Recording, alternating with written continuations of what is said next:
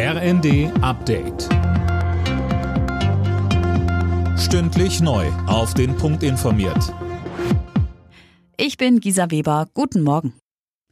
Der mutmaßliche chinesische Spionageballon in den USA ist von einem Kampfflugzeug abgeschossen worden.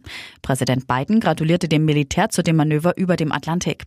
Er habe das Pentagon bereits am Mittwoch angewiesen, den Ballon schnellstmöglich abzuschießen.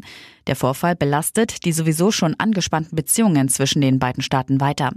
Laut USA hat der seit Tagen über den USA schwebende Ballon Militärstützpunkte ausspioniert.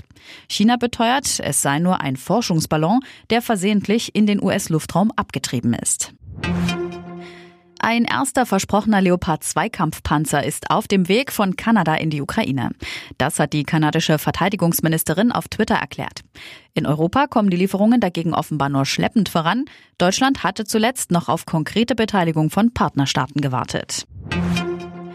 Heute Mittag läuft die Frist der CDU für einen Parteiaustritt des früheren Verfassungsschutzpräsidenten Hans-Georg Maaßen ab. Das Parteipräsidium wirft Maaßen vor, immer wieder die Sprache aus dem Milieu der Antisemiten und Verschwörungsideologien bis hin zu völkischen Ausdrucksweisen zu gebrauchen. Wenn er deshalb nicht selbst austritt, sollen ihm laut Präsidium sofort die Mitgliedsrechte entzogen werden. Maaßen weist die Kritik dagegen zurück und erklärte, die Voraussetzungen für einen Parteiausschluss lägen nicht vor. Union Berlin ist zumindest vorerst neuer Tabellenführer der Bundesliga. Durch einen 2-1 Heimsieg gegen Mainz verdrängten die Berliner die Bayern von der Spitze. Außerdem gewann der BVB mit 5-1 gegen Freiburg. RB Leipzig kam in Köln nicht über ein 0-0 hinaus. Frankfurt schlug Hertha mit 3-0 und Bochum besiegte Hoffenheim mit 5-2.